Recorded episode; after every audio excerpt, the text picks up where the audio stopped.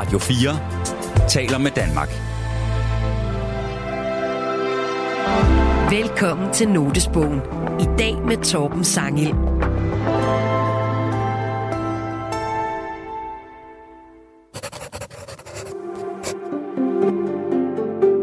Jeg tager noter, når de kommer til mig, og jeg enten har øh, pen og papir eller en computer ved hånden. Notesbøger er personlige og intime, og det vi skriver i dem er ofte ufærdigt og umiddelbart. Mine noter er sjældent bare sådan stikord. Det er som regel tankerækker, hvor det ene tager det andet, og det går som regel ret hurtigt. Vi har inviteret tre mennesker ind, der har et særligt blik på verden. Mennesker, der betragter vores kultur og omsætter det til værker, tekster og dramatik. Det er journalist Torben Sangel, dramatiker Line Knudsen og forfatter Kasper Kolding Nielsen. Det er klart, at de ting, jeg beskæftiger mig med i mit arbejde, er også dem, der fylder mange af mine noter. I dag er det Torben Sangel, der åbner sin notesbog. Det kan være comedy, det kan være kunst, det kan være følelser, det kan være psykologi. Det kan sådan set også bare være tanker om livet og det at leve, eller debatter derude og sådan noget. Velkommen til Notesbogen på Radio 4.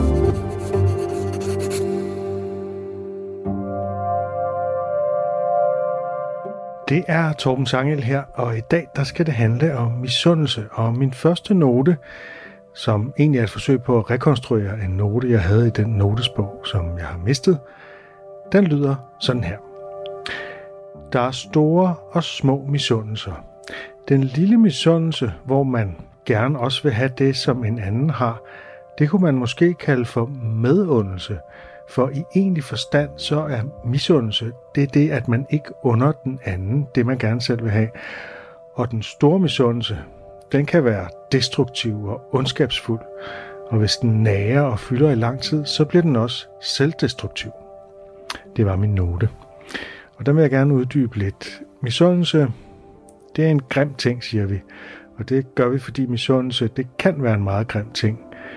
Men de små hverdagslige misundelser, dem kender vi jo alle sammen. Nogle virker som om, de er gladere og mere lykkeligere end os selv, eller de tjener flere penge, eller de får en masse opmærksomhed. Græsset er grønnere over hos naboen, og det kan give sådan en lille stik, som det er bedst hurtigt at ryste af sig igen, og så være taknemmelig over det, som man faktisk har. Det er så her ordet medundelig kommer ind i billedet. For hvis man ikke ønsker, at det skal gå den, som man er misundelig på, dårligt, så misunder man dem faktisk ikke, bogstaveligt talt. Der er ikke nogen ondskabsfuldhed eller smålighed i medundeligheden. Man vil bare også gerne selv være med. Selv tage del i det, som nogen andre har. Det her ord medunderligt, det er ikke mig, der har opfundet det. Det er forfatteren Peter Adolfsen. Øh, ham og jeg, vi er i princippet i gang med at lave en lakuneordbog sammen. En bog over ord, der burde eksistere. Ideen med ordet medundelig, det er at afdramatisere den positive misundelse, den hvor der egentlig bare er noget, man også gerne vil have. Og så er der altså den grimme misundelse, som er den, hvor man bliver ondskabsfuld, eller piller andre ned, eller bagtaler dem, eller laver en trier, eller det, der er værre, fordi misundelsen, den virkelig kan gnave ind i en. Det er virkelig grimt, det er modbydeligt, og ja, det er jo en tilstand, man nok helst skal undgå at havne i. Hovedpersonen i Kirsten Hammanns seneste roman, der hedder Geokomplekset, han er havnet i den grimme misundelse. Han er forfatter og hedder Geo, og han kan ikke rumme, at hans kone pludselig skriver en roman, der lader til at blive en bestseller, mens hans egen forfatterkarriere, ja, den er gået i stå. Geokomplekset, det er både en sjov og også lidt ubehagelig roman, og jeg har inviteret forfatteren Kirsten Hammann ind til at tale med mig om misundelse. På trods af sin store succes som forfatter, hun har lavet 11 bøger og fået en masse priser og flotte anmeldelser, så kender Kirsten Hammann godt både til den milde medundelse og den knævende misundelse. Her er vores samtale. Hej Kirsten. Hej Torben. Hvad tænker du umiddelbart om den her første note? Giver det mening at, at tale om medundelse i tillæg til, til misundelse? Ja, og jeg synes, det er et godt ord, fordi der er jo tit blandt ens øh, nære venner, man siger, åh, hvor er jeg misundelig, men jeg under dig det virkelig.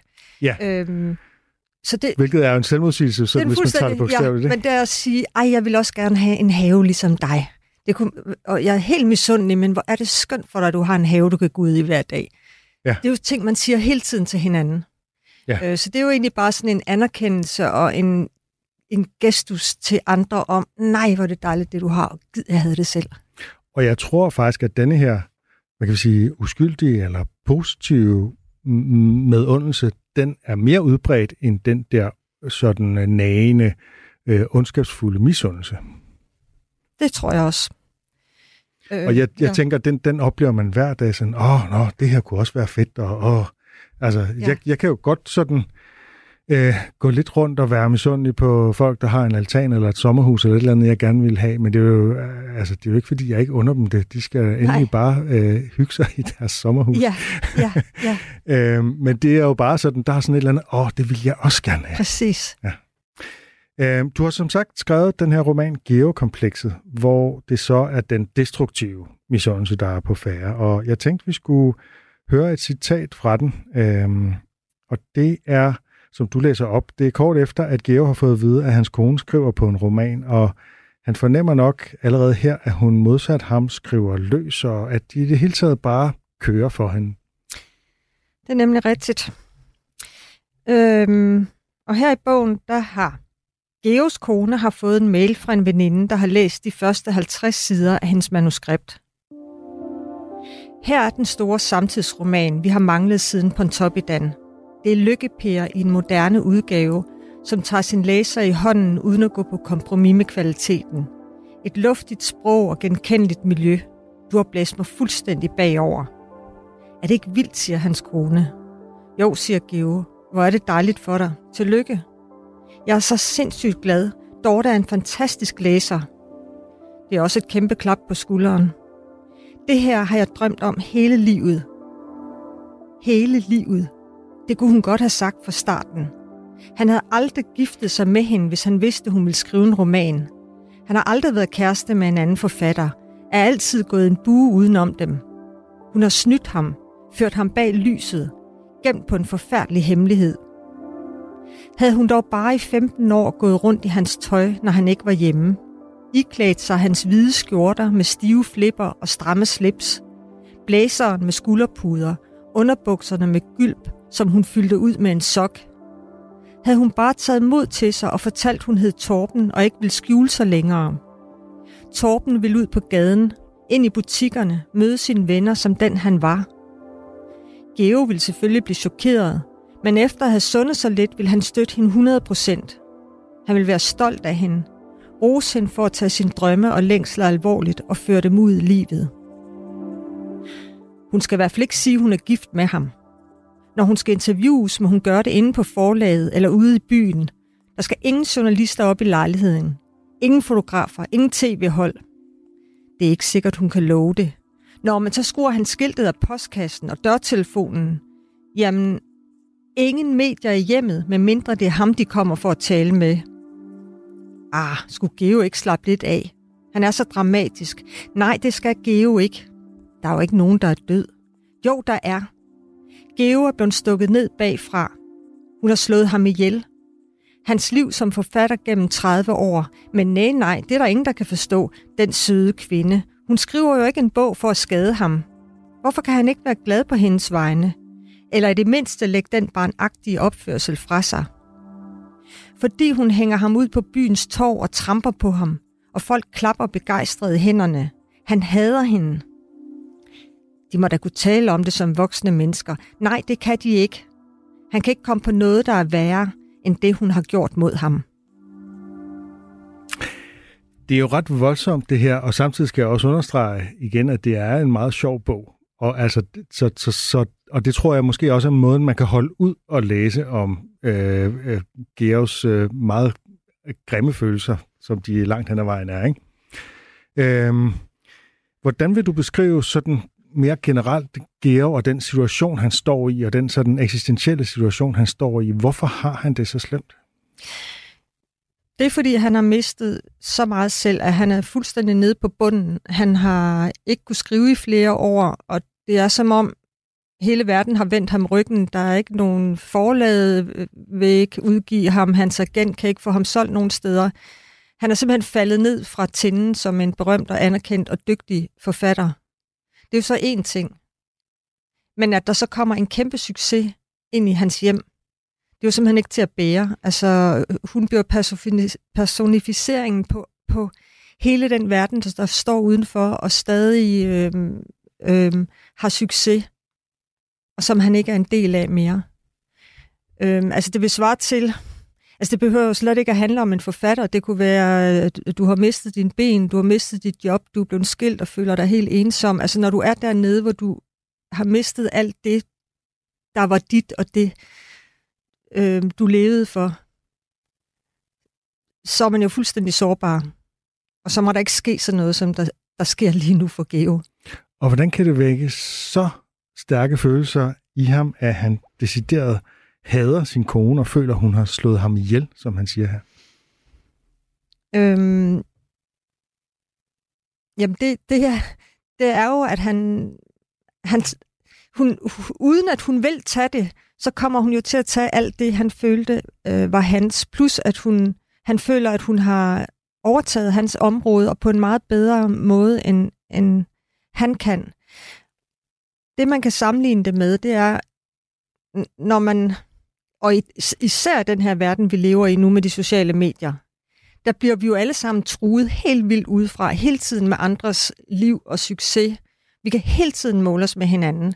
Men tit er det, hvis vi slukker computeren eller går ind bag vores egen dør, så kan vi være lidt i fred. Men det kan man jo ikke, hvis den meget truende succes ude i verden pludselig ligger inde i ægtesengen. Ja, og som man uanende har været gift med i en årrække. Præcis hvad skal man næsten stille op? Det er jo, han står jo og stamper som et lille barn. Altså, han, han er jo fuldstændig desperat. Øh, og han hader hende, fordi han hader det problem. Det kommer så også andre steder i bogen, at det er jo sådan set ikke, det er jo ikke hende som person, han hader. Det er det, det hun det, repræsenterer, det er det, når hun, hun repræsenterer. Og der er jo skildring af, hvordan hun altså er i skriveglæde, og hendes, han kan høre klapperen på tastaturet, ja. han kan se hendes post-it-sædler, der fylder ja. det hele, og hun er bare i en kreativ proces, og hun er i flow, og han sidder bare og stiger ind i en væg. Ja. Det er fuldstændig forfærdeligt. Hun har den der ungdommen, altså den der debutantens glæde, som han havde for 30 år siden. Der var ikke noget sjovere, når man starter som kunstner. Man er jo helt fri, ikke? Øh, senere bliver det jo bare sværere og sværere, og ikke nyt længere. Og så sidder der det der lille barn og jubler over at skrive. Det er ikke til at holde ud. Men han er jo lige så barnlig i sin øh, reaktion på det, kan man sige. Ikke? Han går øh, ret langt for at forhindre sin kone i at lykkes med den her bog, vil jeg sige. Ikke? Han bedriver sådan en slags hjemmelavet bog, voodoo for eksempel, ikke? og han forsøger også at inficere hendes tekst med overflødig research, som jeg synes er ret sjov, øh, selvom det er modbydeligt. Så det er sådan en ret sjov sådan satire over det her med, at der er i hvert fald sådan, øh, hvis man har den rigtige smag, så, så ser man lidt ned på forfattere, der kommer til at over-researche og, og ligesom putte for meget af deres research ind i deres roman, fordi det ligesom ødelægger handlingen, fordi de ikke kan lade være med at fortælle alt det, de ved, og de har researchet og sådan noget. Ikke? Og det er jo faktisk det, han på en eller anden måde prøver at gøre med sin kones bog. Og som han siger her, dagens åbne flanke, når han ligesom kan opdage, at hun er, øh, øh, begraver sig for meget et emne, fordi hun tæl, fortæller jo glædeligt om, hvad det er, hun researcher i. Øh, så det er jo bare at lokke hende til at researche endnu mere, eller ja, prop ligegyldige informationer over til hende, og det er selvfølgelig ikke muligt, men han får dem lagt over i hendes bog og smadrer hendes manuskript. Ul, Ullens historie i Jylland, eller et eller andet, hvordan det nu er. du lytter til Notesbogen på Radio 4. Jeg tænker, inden vi breder emnet ud, skal vi lige høre et citat mere, øh, der handler om, hvordan misundelsen, den føles inde i Geo, også rent kropsligt. Jeg tror, han er i samtale med sin terapeut, selvom det ikke står der direkte. Du skriver på en måde, hvor, det, hvor man ligesom skal, skal, tit skal gætte situationen udenom, hvor det sådan er barberet ind til, til replikker og sådan tanke, tankeelementer. Det er lokaliseret omkring svælget, halsen, øvre bryst, nej, også nede i maven, i bølger op i ansigtet og ud i ørerne – Misundelsen, vreden, bitterheden. Ikke mærkeligt, han aldrig blev en god forfatter. Han kan ikke engang beskrive, hvordan det føles at blive ydmyget, at være misundelig, vred, bitter, i opløsning, Er det en varm eller en kold følelse? Prøv at sætte nogle ord på det. Det føles som om, jeg er ved at eksplodere. Ja, men det er også som om, jeg skrumper ind. Mange taler om, at de ikke kan være inde i deres egen krop. Føles det også sådan for dig? Ja, det er som om, jeg har for lidt plads fra munden ned i maven. Det trykker også i hovedet. Kan du sætte flere ord på? Nej. Hvornår får du de grimme følelser? Det er, når de andre får gode anmeldelser og hæderslegater. Du synes ikke, de har fortjent dem. Jo, men du får det dårligt og bliver ked af det. Jeg får det ligesom, når jeg kaster op, og der ikke er mere mad i maven. Så kommer der kun slim og skum. Jeg er ved at blive kvalt og gylper, og min egen bræk bliver stående i halsen. Det var sørme et godt billede. Åh Gud. Det er vigtigt, at den slags grimme følelser ikke håber sig op i kroppen. Du kan prøve at tale med dem, du bliver misundelig på, og sige, at det ikke er dem, du føler vrede mod, men at det er din egen usikkerhed og sorg.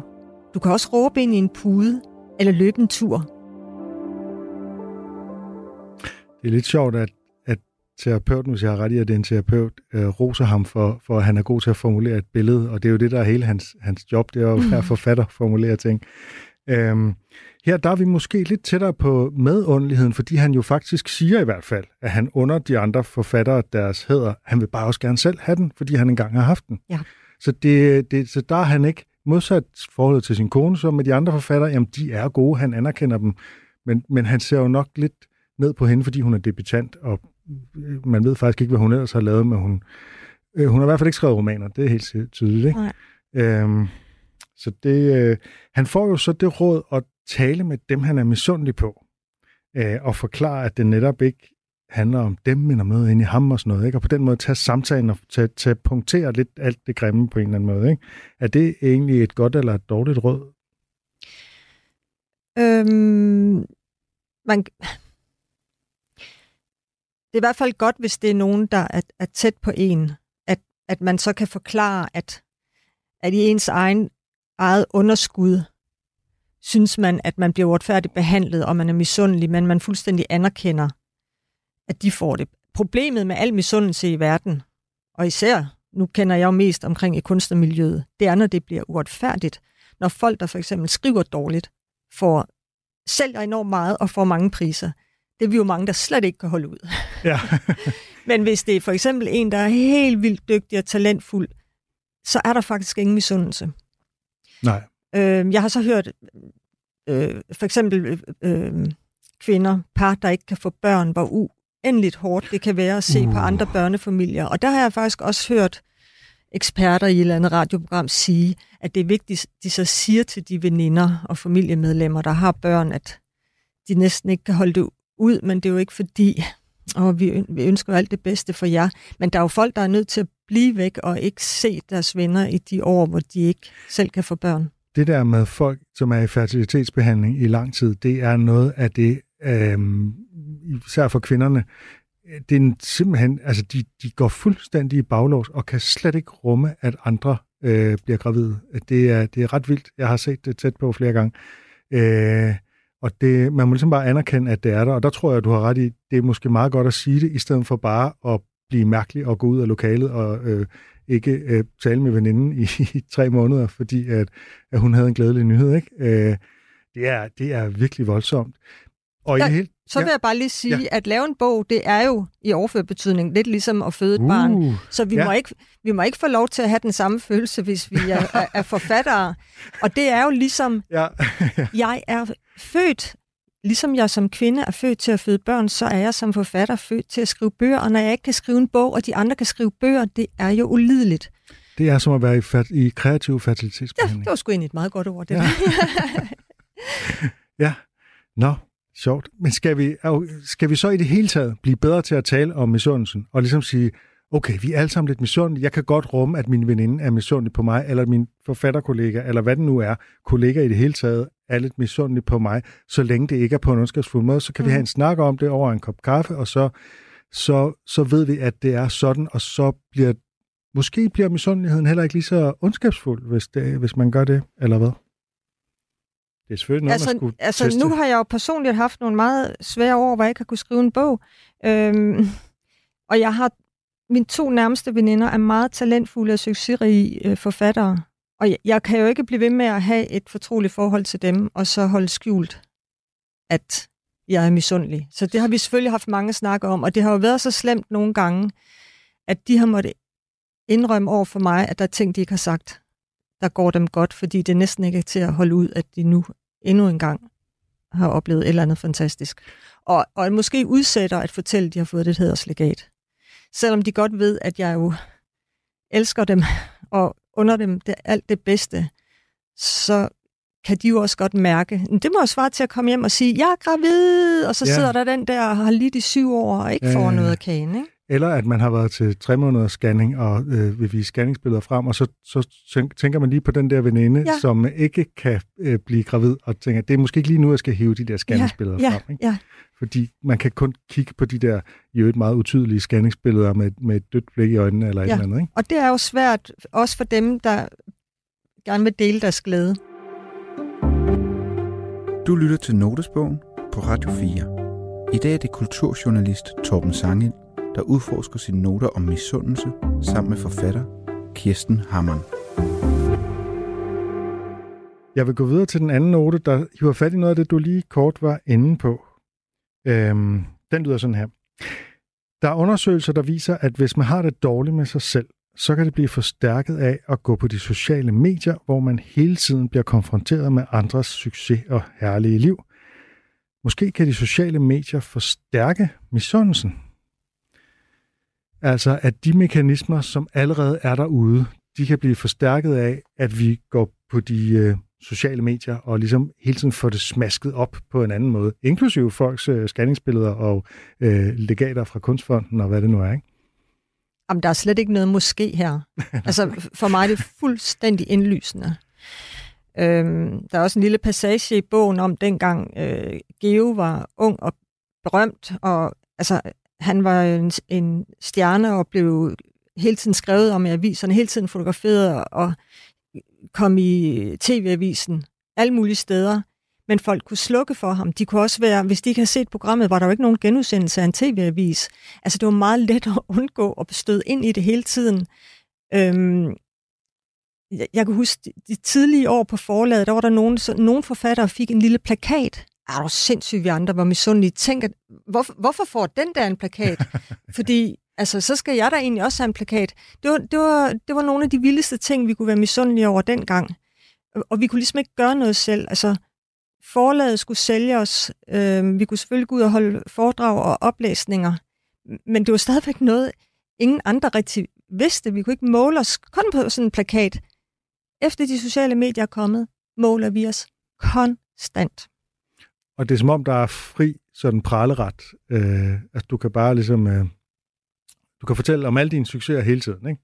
Ja, men det, øh, og vi er også nødt til det, fordi at vi er jo blevet vores egen sælgere nu, og, og det bliver mere og mere udbredt, at, at forlagene næsten skriver det ind, eller de skriver det ind i kontrakterne, at man forventer, at, at forfatteren også gør et salgsarbejde selv.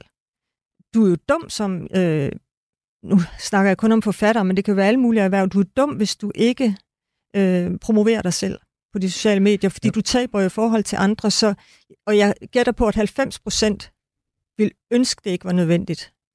Men man får jo at vide, at man har jord i hovedet, hvis man ikke prøver. Men ikke desto mindre, så er du ikke længere på Facebook, har jeg bemærket. Nej, det holdt jeg op med for et par år siden. Fordi det er simpelthen for... Det, det, det, tager, det tager for mange kræfter, og også bare spilder tid i det hele taget. Men, men hvis, man, hvis man sidder og har det dårligt og føler sig i underskud, så er det nok det værste sted, man kan gå ind, det på Facebook. Og det gælder både professionelt, men også øh, hvor du er i livet, øh, hvor mange, hvor mange venner du har, hvor, hvor sjovt du synes, og men, hvis, jamen, I ved, alle de fester, al den kærlighed, alle Ferie, de ferierejser, sjove, alle de ferierejser, dyre restauranter. Ja. Uanset hvor fedt man egentlig selv har det. Man behøver ikke engang være i underskud, så tænker man, de har det alle sammen meget bedre end mig. Men jeg, jeg øh, holdt op, og så er jeg gået over på Instagram meget, meget stille og roligt. Øh, og det er, jo, det er jo et helt andet medie. Der er selvfølgelig heller ikke andet end pral. Jeg ser jo kun, altså jeg bliver bumpet med folk, der sidder og signerer deres bøger i, i boghandler og med i øh, radio og tv og øh, forfatter, legater og fester. Men, men det, det er slet ikke på samme øh, hæftige måde. Og folk sidder ikke og skriver side op og side ned i, kommentarfelterne. Men, øh, men ja, det er en konsekvens, jeg har taget, og jeg, jeg kender flere, en anden øh, forfatterkolleger, som også er stoppet, fordi det, det, det er også pinligt at se folk sidde og promovere sig selv så meget. Især hvis man promoverer den samme ting fem gange i træk. Mm. Ligesom, der er en eller anden event, og man ligesom har fået at vide, du skal, du skal simpelthen have nogle flere, du skal sælge nogle flere billetter, hvis nu det er noget teater eller et eller andet. Ikke? Og så kommer der ligesom fem opslag øh, på fem dage om øh, den her teaterforestilling, som kun har solgt 20 billetter eller et eller andet. Ikke? Altså, det er bare, det er et benhårdt game. Ja. Øhm, jeg har kigget lidt på, på forskning, og det ved jeg også, at du øh, i sin tid har. Øhm, og der er det her med, at når vi skal vurdere, hvordan vi har det, hvordan det går i vores eget liv, så måler vi os jo helt instinktivt med andre. Og forskningen viser, at man ikke måler sig med hverken dronningen eller den hjemløse, øh, for så vil det jo sådan set være nemt nok. Man måler sig op imod det, man kalder for referencegruppen, og det er dem, der i udgangspunkt har de samme øh, vilkår og interesser som en selv. Det er naboen, det er vennerne, det er kollegerne. Det er dem, man måler sig med, når man skal vurdere, hvordan det går. Og øhm, måske især dem, som har noget, man synes, man selv lige så godt kunne have, eller selv har fortjent lige så meget, ikke? Så, er den, så er den rigtig slemt.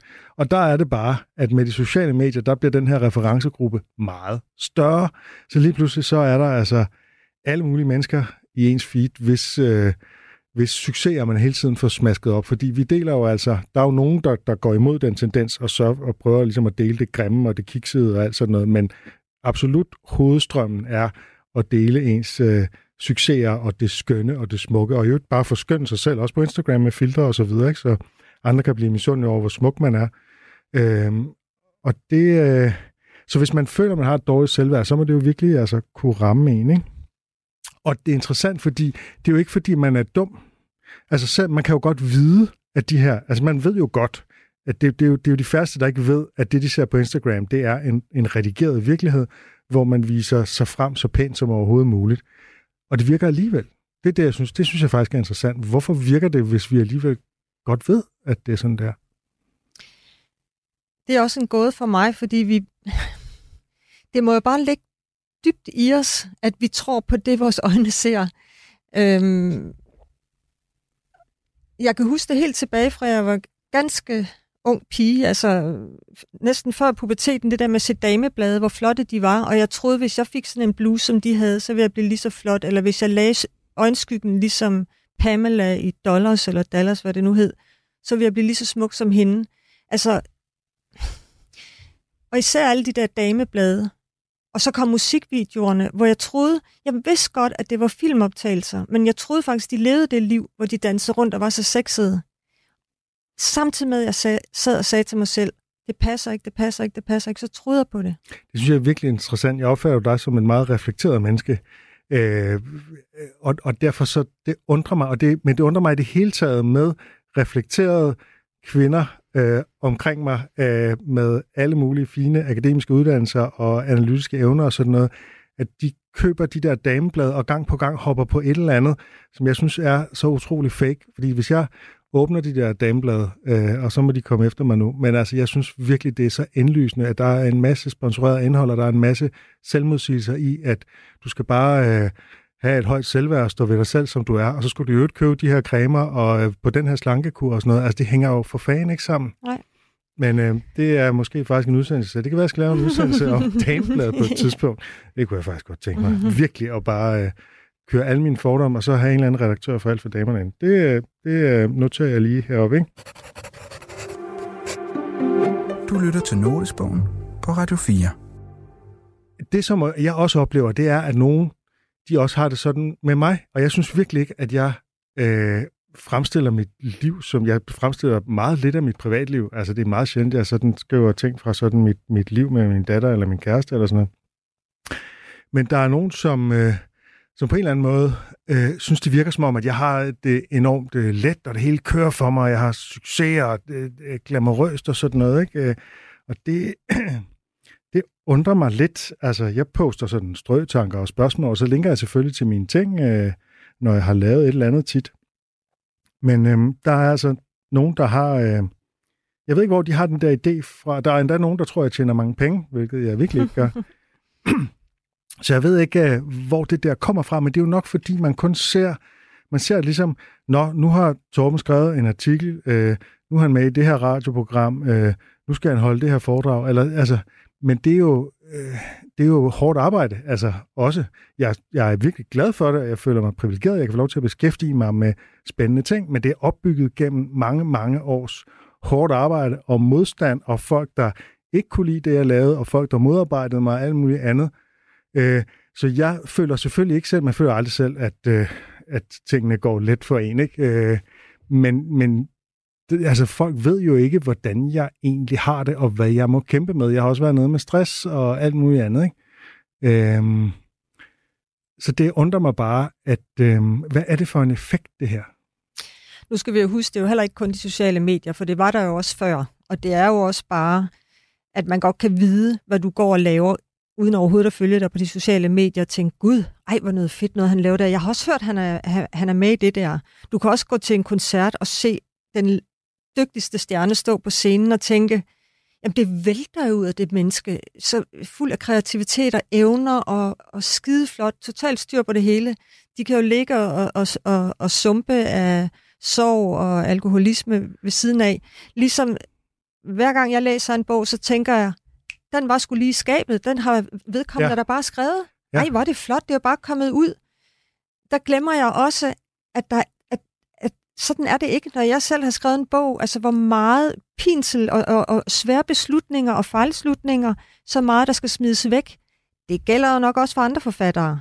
Der er jo ikke noget, der bliver vist frem her for verden, som ser perfekt ud, som ikke har været igennem en masse problemer, ligesom et menneskeliv som dit og vores allesammens.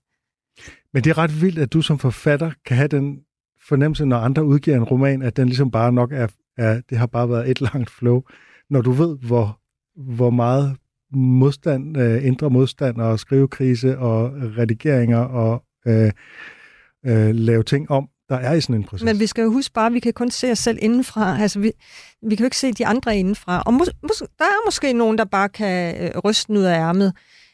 Men, og igen, det er det, du siger, du kan ikke forstå, når man er øh, analytisk og intelligent, at man ikke kan gennemskue det.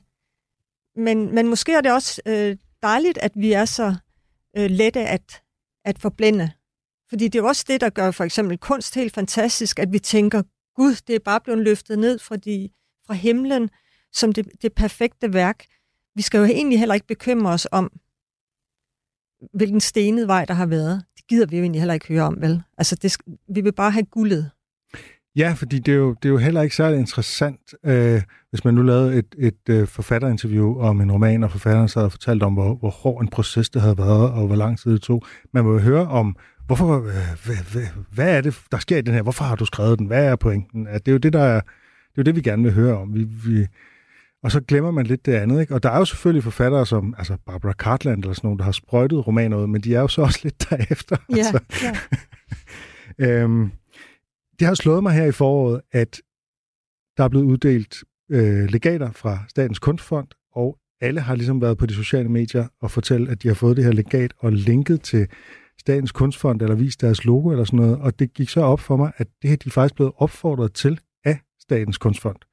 Og hvis man ved, hvor meget det betyder for en forfatter, kunstner, øh, dramatiker, øh, alt muligt, alle kunstarter, øh, at få de der legater, så tænker jeg, er det ikke en virkelig dårlig idé fra Statens Kunstfond at lave den der, øh, lave et opslag på de sociale medier, det kan godt se det på en eller anden måde, promovere Statens Kunstfond, så vi kan se, at de uddeler penge, men altså i selve miljøet, så, så tror jeg, at det, er virkelig, det har været virkelig hårdt at være på de sociale medier, jeg tror det er i april måned eller sådan noget, de der legater kommer ud. Jeg kan sige så meget, at dem, der ikke får legat, de er nærmest tvunget til ikke at gå på Facebook i en uge, fordi det er helt ulideligt. Det er simpelthen en kendt ting. Ja, øhm, og jeg har også selv prøvet at være den, der ikke får, og så skal sidde og se på alle de jubelskrig øh, og al den glæde på Facebook. Nu er jeg så ikke på Facebook, nu er det rykket så over på Instagram, og der kom, jeg fik legat i år. Jeg har aldrig siddet og, og prallet med det, øh, da jeg var på Facebook, men der kom faktisk i brevet den her gang en meget... Det var lidt at få vredet armen om, at man forventede, at vi... Det var øh, ikke bare en opfordring, nej. det var en... Det var, og der blev linket til, her kan du gå ind og se vejledningen, og så lå der logoer i alle opløsninger og farver. Det, er, det synes jeg virkelig er dumt. Altså en Undskyld ting, vi mig. jo skal, øh, og det gør jeg med glæde, det er, at vi skal skrive vores bøger.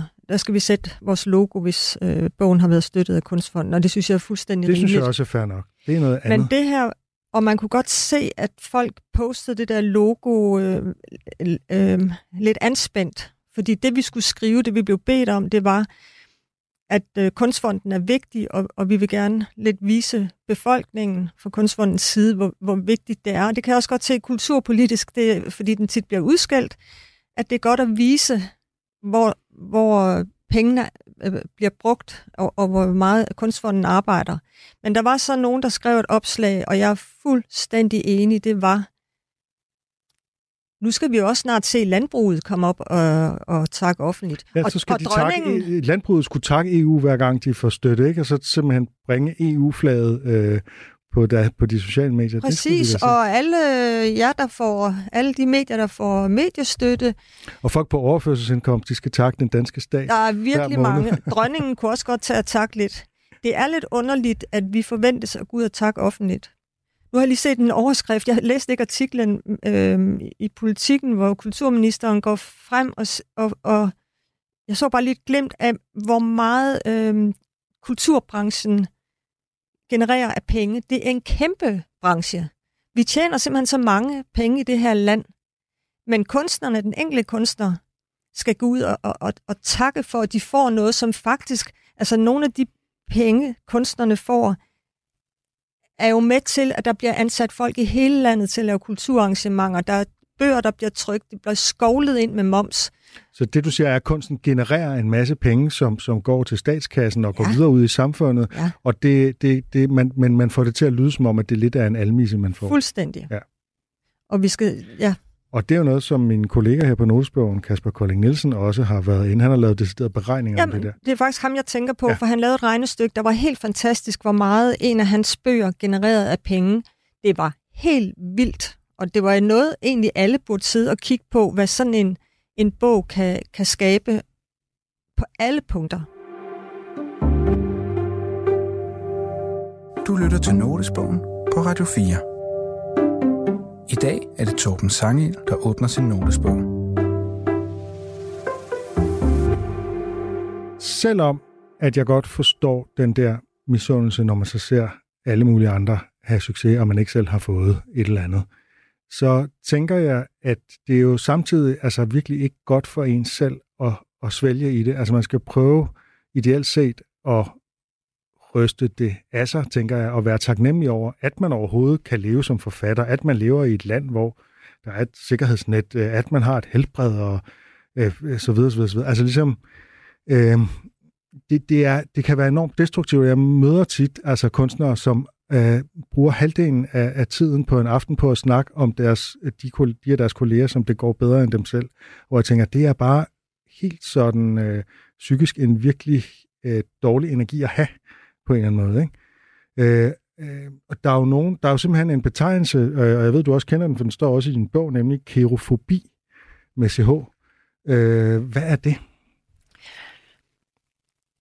Det er, når man ikke øh, egentlig ønsker at blive glad og, og få sig selv revet ud af den situation af at føle sig som et offer. Og, og ja, vi skal lige huske, at nu er vi jo miljøskadet, vi to, men det er sådan en misundelse og følelsen af at være offer, det, det gælder som, jo i alle steder i samfundet. Ja, ja, ja. Øhm, det er, at man på en måde, øhm, selvom man får tilbudt, det gør vi jo i det her samfund, hele tiden alle blade og viser redskaber, terapeuter, der, der opfordrer dig til at lade være med at lægge offerrollen for, fra dig, og så, så fokusere på det gode, der er i dit liv. Så vil man alligevel blive ved med at sidde og grave i, hvor forfærdeligt det er. Og der er nemlig nogle undersøgelser, der, der viser, øhm, det er meget paradoxale. Hvorfor vil du blive i din ulykkelighed?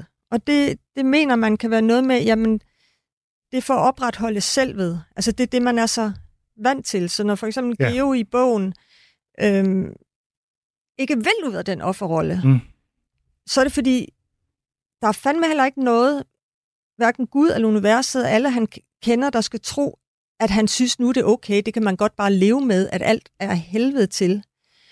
Øhm, plus, de vil jo heller ikke kunne kende ham. Hvad fanden vil det være en person, som pludselig kom og var glad og bare øh, accepterede, at, at han var færdig som forfatter?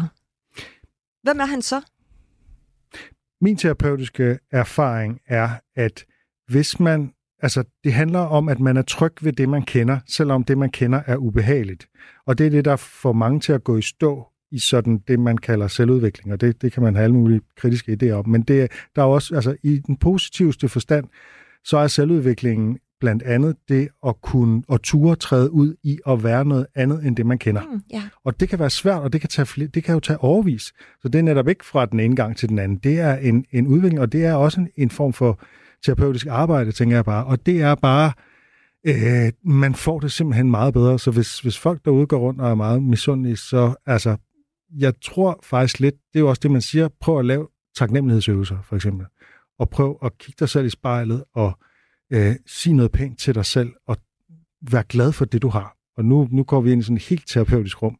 Men jeg, altså, det, det, er, det, det er en ting, jeg er ret sikker på, at alle vil få det bedre af. Jeg er helt enig, men jeg kender bare ekstremt meget modstand inde i mig selv. At der er ikke nogen, der skal få mig ned med nakken og sige, at tingene er gode, når de ikke er. De er men hvorfor er det ned med nakken? Ja, jamen det må du sgu nok spørge om.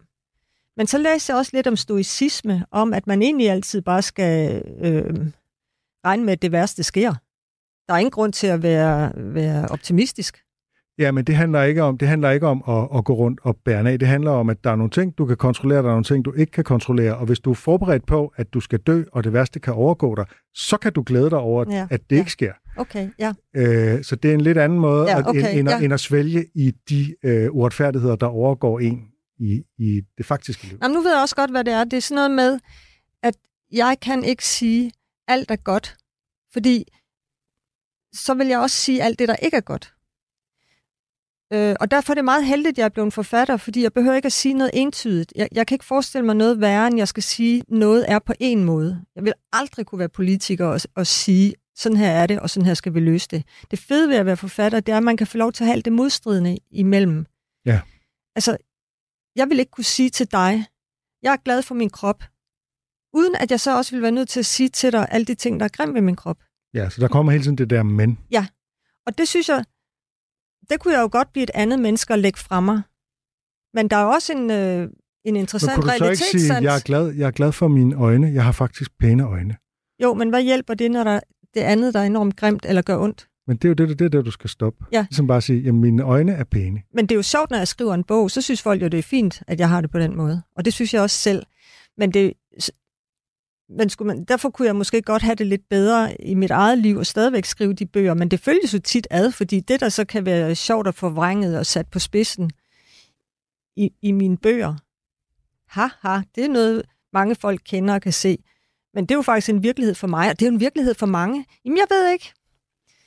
Jeg burde jo gå i terapi og blive et sundere menneske og sige tak fem gange hver aften. Øh, nu er jeg 57 det kan jo være, at på et tidspunkt gør det, fordi det er jo det, man også hører, når man taler med de der, der taler med døende. Hvad har du fortrudt i dit liv? Og de vil jo have danset med, de vil have elsket med, de vil ikke have arbejdet så meget. De vil sikkert også have lagt bitterheden og, og de vil ikke have lavet sig, sig. De vil ikke have lavet sig styre lige så meget af andres forventninger og andres nej, blikke. Nej, Så det kan vi jo, det kan jeg så komme til at ligge på mit dødsleje og ærge mig over og huske, at jeg sad i studiet med dig og sagde, og hvad der jeg siger er nu. i hvert fald ikke nogen, der skal få ned med nakken i forhold til det projekt. Nej. Men hvis vi så tager den op på et samfundsniveau, som du lige var inde på, ikke? så kan der jo måske være sådan nogle samfundskritiske stemmer, der baserer sig på misundelse på en eller anden måde, øh, og som alligevel har noget relevant at sige. Jeg ved det ikke helt, men altså, der er jo lidt en forskel mellem liberalister og socialister her, ikke? hvor øh, liberalisten vil sige, at det er sådan lidt firkantet, ikke? men liberalisten vil sige, at misundelse er et dårligt udgangspunkt for en samfundskritik, fordi øh, hvad er nu det for noget? Det er jo bare sådan noget ned og nag, og må nogen ikke have mere end andre. Øh, mens en socialist måske vil sige, at misundelsen øh, bygger, sig på, bygger på en indignation på de underprivilegeredes vegne. Ikke?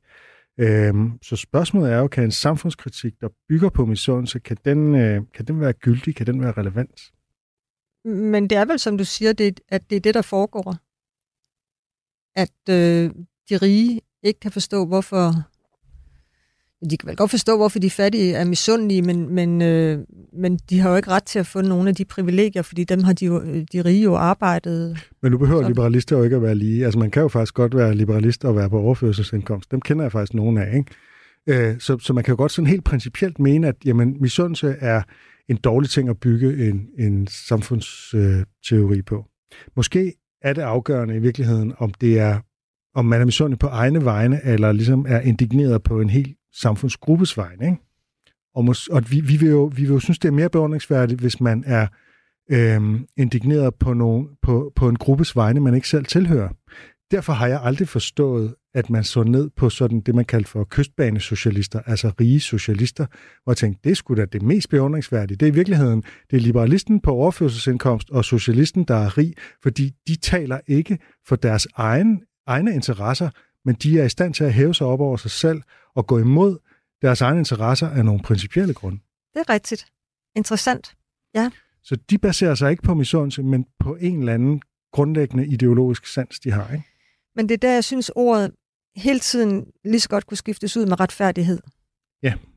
Fordi det, Men er det, Og spørgsmålet er, om det stadig er misundelse. Det er måske også ja. lidt det, det har bare læst nogen, der skriver, ja. at det ligesom, der, kan man, der er misundelse en politisk kraft og sådan noget. Men det, måske er det ikke misundelse, når, når socialister de ligesom taler om, at øh, vi skal have mere lighed i samfundet, og øh, underklassen skal have det bedre og sådan noget. Altså, altså vi kan jo sige, at øh, pædagogen har et fuldstændig lige så vigtigt job som øh, en direktør i et stort firma, øh, Øh, eller, eller nogen arbejder lige så meget, som andre gør, de får bare en højere løn. Er man så misundelig, eller synes man, det er uretfærdigt? Det, er jo, det flyder meget sammen. Du lytter til Notesbogen på Radio 4. I dag er det kulturjournalist Torben Sange, der udforsker sine noter om misundelse sammen med forfatter Kirsten Hammann. Jeg tænker også, at vi, nu har vi været ude i, i samfundet, det kunne være fint også lige at gå lidt under bæltestedet øh, og tale om penismisundelse, øh, selvom det måske lyder lidt fjollet. Men det er jo et begreb hos Freud, som i udgangspunktet handler om, at piger misunder drenge, at de har en penis, og så vender de deres vrede mod moren, fordi hun ikke har udstyret dem med en penis. Det er en lidt tvivlsom teori, som måske så meget andet hos Freud, men øh, den har haft en stor indflydelse i det 20. århundrede, og den er så blevet kritiseret meget for, at, man, at den definerer kvinden i kraft af en mangel.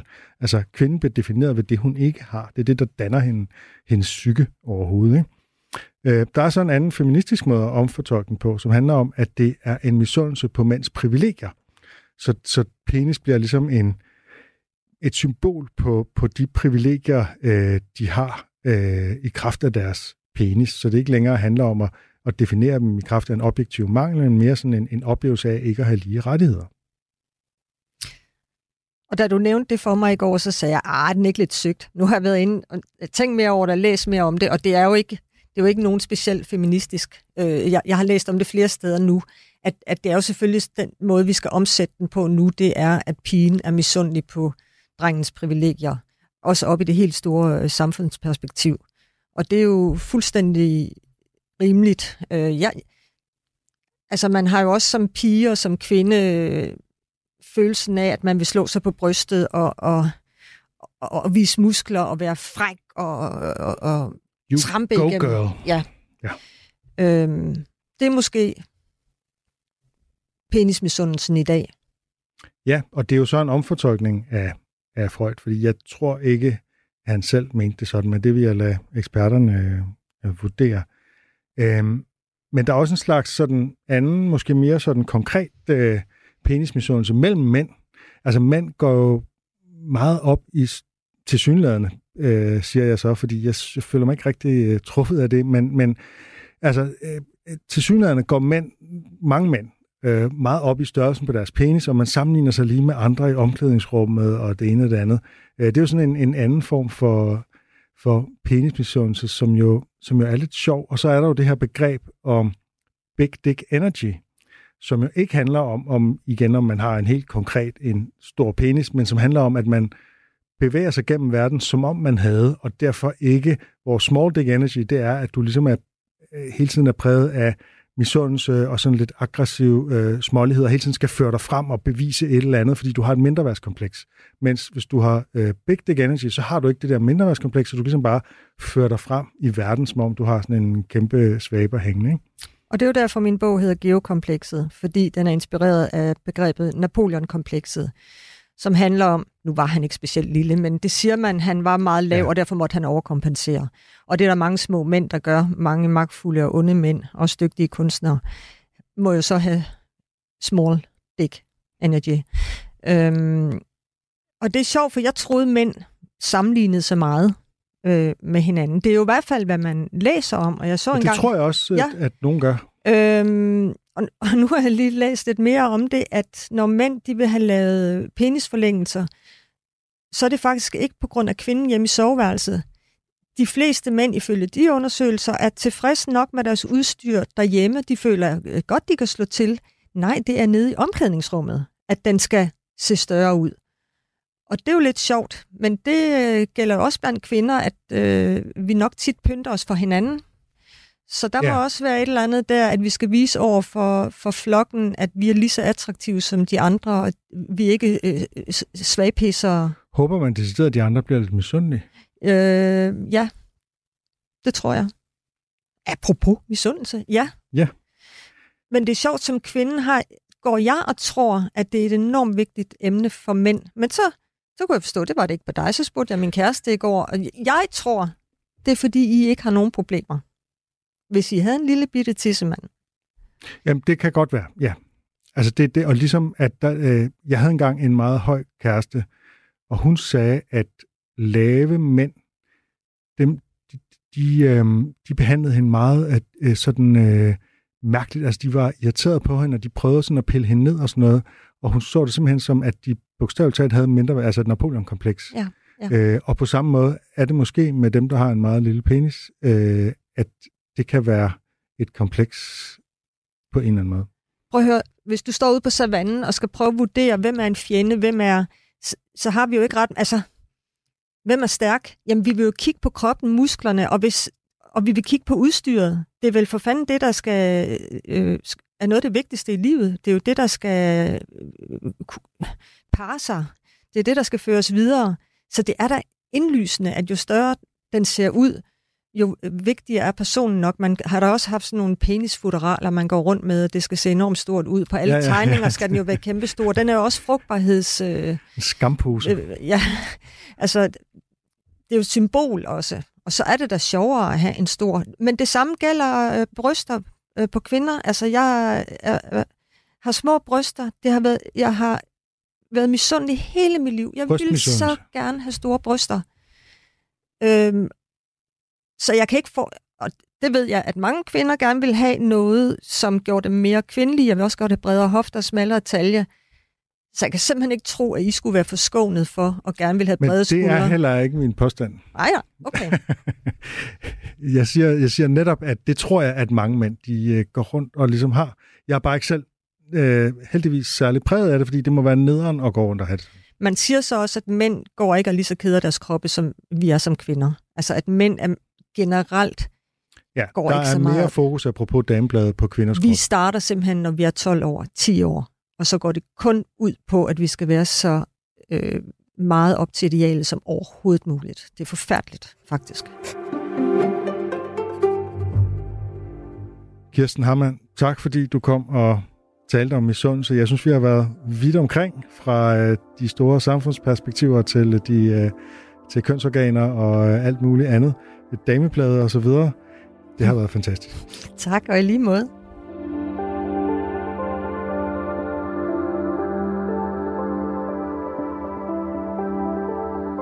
Ja, sådan lød min samtale med Kirsten Harman, der er jo et fortsat efter, at mikrofonerne var slukket. Der er meget mere at sige om det her emne, tænker jeg. Det peger jo ud på status og statussymboler blandt mange andre ting, men det, er, det her med status, det er noget, som jeg gerne vil undersøge nærmere. Øh, måske kan man formulere det sådan her, hvorfor vil man egentlig gerne have, at andre er misundelige på en? Som jo er det, der sker, når man får meget status. Det har jeg aldrig helt forstået. det er jo en del af det her statussymbolsystem, at man flasher sin succes, eller sin penge, eller sin mærkevarer. Og det tror jeg, jeg vil kunne lave nogle programmer om, om, om status og statussymboler. For eksempel, hvorfor giver nogle mennesker en masse penge for en Louis Vuitton-taske? Jeg forstår det simpelthen ikke. Det er der nogen, der må forklare mig.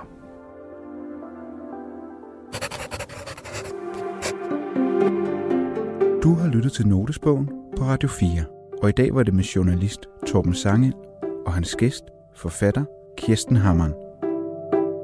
I næste uge er det forfatter Kasper Colin Nielsen, der åbner sin notesbog. Fordi jeg nogle gange, når jeg sidder på mit kontor og skriver, ikke kan lade være med at tænke over, at det virkelig er et underligt job at have, at sidde og skrive dagen lang.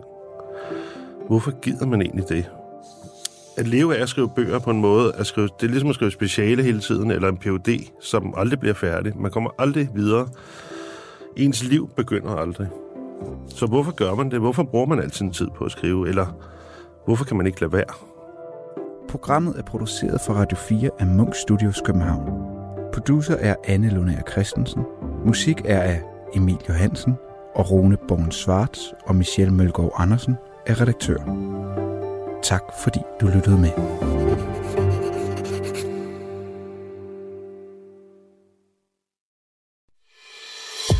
Du har lyttet til en podcast fra Radio 4. Flere episoder i vores app, eller der, hvor du lytter til podcast. Radio 4 taler med Danmark.